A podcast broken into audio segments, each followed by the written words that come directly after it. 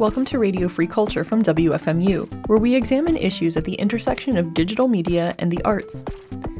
My name is Cheyenne Hohman, and in this episode, we'll be talking with Emily Saltz from the Pop Up Archive, an organization that works to help researchers, journalists, and archivists have easier access to sound through transcription.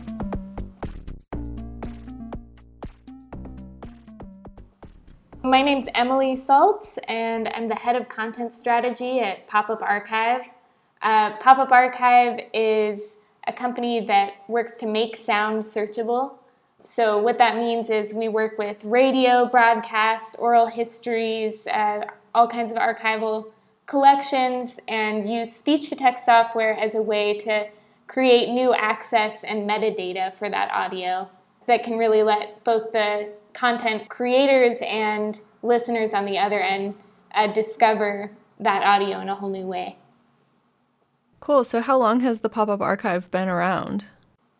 So, it started actually after the two founders, Bailey Smith and Anne Wootton, met at the Berkeley School of Information.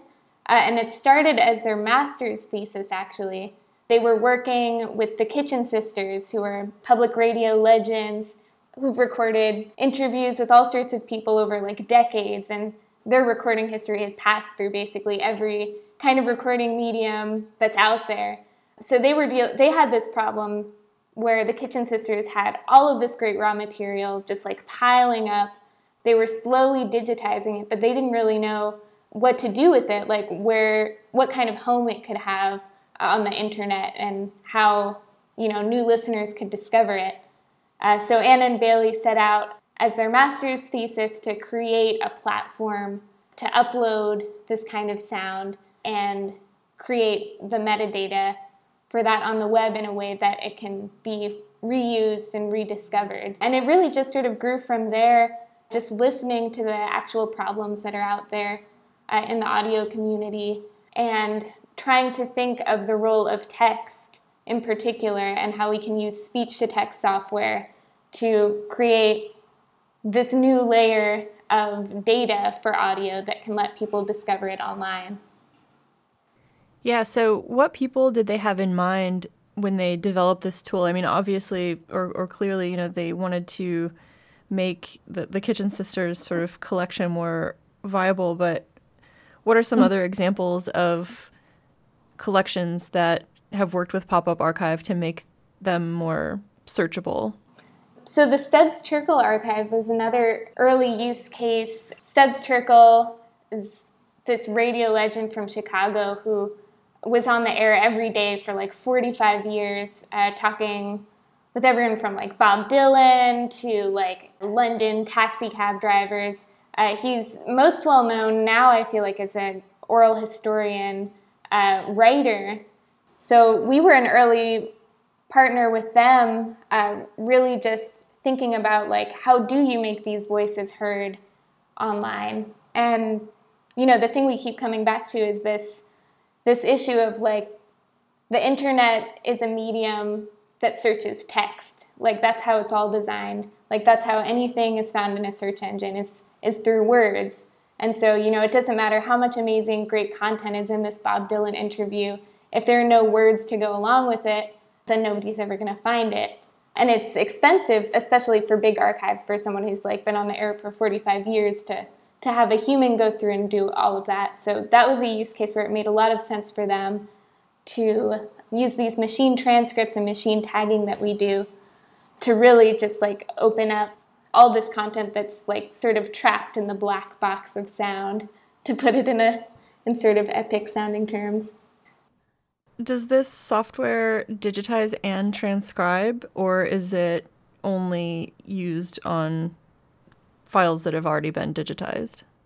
Yeah, so we take uh, digitized files only, but we try to we try to make it really as simple from that point on. Um, it's like a drag and drop platform that takes like any kind of common media file.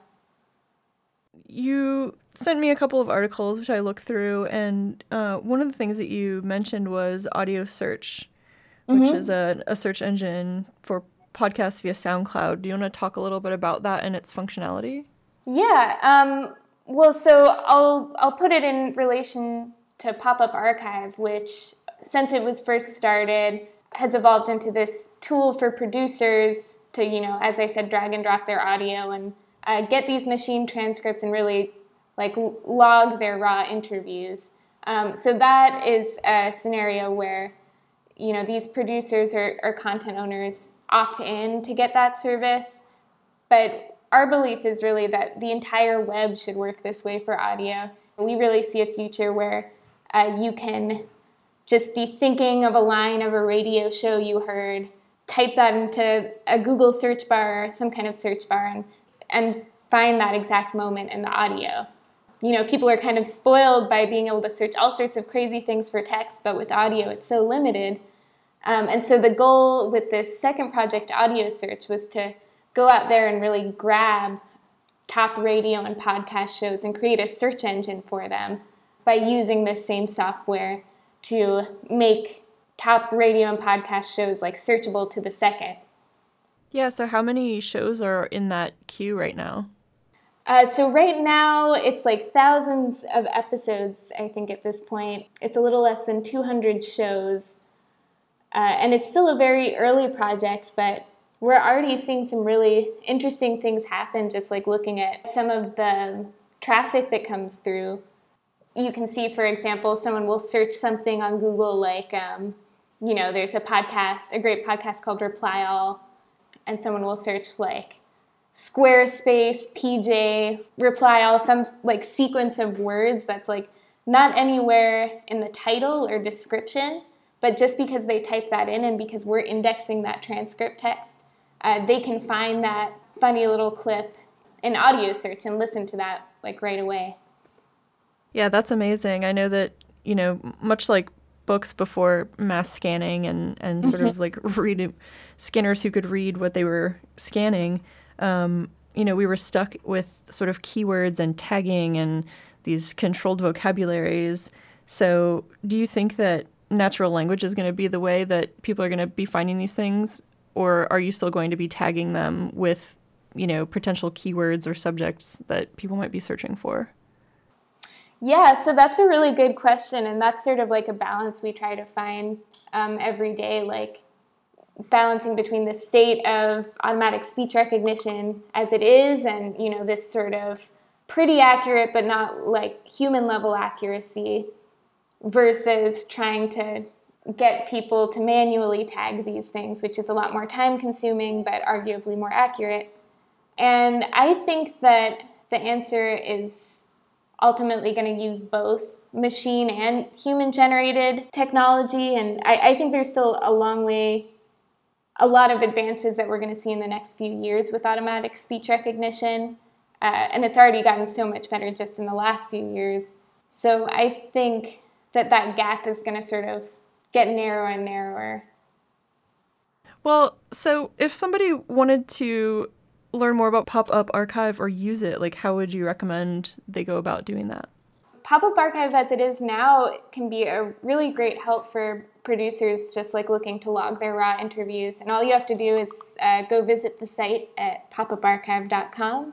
Um, and we have different tiers of accounts based on the amount of audio that you want to upload. Uh, so that's something that I recommend for anybody who has any kind of audio. They're they're looking to have searchable in a new way. A nice plus is you can choose to back any audio up at Internet Archive which I'm sure you're familiar with, is like a giant project to basically make everything on the web like saved and searchable forever. Or they have some great inspiring tagline like that, but they're a nonprofit and you can choose to store your audio through them too. So, do you think, aside from name recognition and sort of the ability to customize that, are there any more sort of sticking points that are impeding the viability and progress of this type of technology? the way audio is just shared and listened to on the web, it's really not part of people's habits right now. It's still very early. you know, even in terms of the platform that people are listening to podcasts and radio shows on, you know, people think it's going to just go more and more digitally. And hopefully, like with the success of Serial, that was kind of a game changer that sort of has had people thinking more about these questions of how can you make audio shareable? What's really the best way to even present audio on the web. And these are still questions that like different people are dealing with in different ways. And i think there remains to be a lot shaken out. People don't expect to be able to search a podcast yet. They don't expect there to be a transcript necessarily. So i think we're a lot of our work is just changing the perception of like what's possible. Yeah, one thing that I was running into a bit was the sort of issue, this debate of um, ADA compliance and audio, and like where's the line between our media and our website is ADA compliant and anybody can access our media, but it's only available to people who can hear it. Do you get many clients who are kind of trying to make their media more accessible to people of all abilities as well? Or is it primarily just for research purposes? Yeah, you know, this brings up a really interesting point, which you know, obviously, since we have machine generated transcripts, if you're looking for to make an audio file like more accessible to read, you know, that's not going to be the best experience just like right out of the box because they're imperfect. Although you can edit them, that's one feature in Pop Up Archive I forgot to mention is that we have a great suite of editing tools to edit them sort of to perfection. So people have asked about that, and right now it's not really the best fit with what we're doing. But it does bring up this bigger question of like, do people even want to read podcast transcripts? Uh, and I think the answer remains to be seen for that. You know, apart from accessibility, is that even like a behavior that people want to do? Yeah, I imagine that this would have a lot of really good research benefits and not necessarily like entertainment value. Mhm. Yeah, that's what we're really trying to figure out right now. But I'm we're of course like really excited about the potential for accessibility too and encourage people to use pop-up archive that way but we haven't we haven't seen a lot of people flock to that particular aspect of it so far. Um this has been awesome. Thank you so much. Thank um, you. bye. Bye. Radio Free Culture is produced by WFMU and the Free Music Archive and is supported in part by a grant from the National Endowment for the Arts. Our theme song this week is The Spiderman's Nano Loop by Uncle Bibby and can be found at freemusicarchive.org. For more information about the Pop Up Archive, please visit popuparchive.com.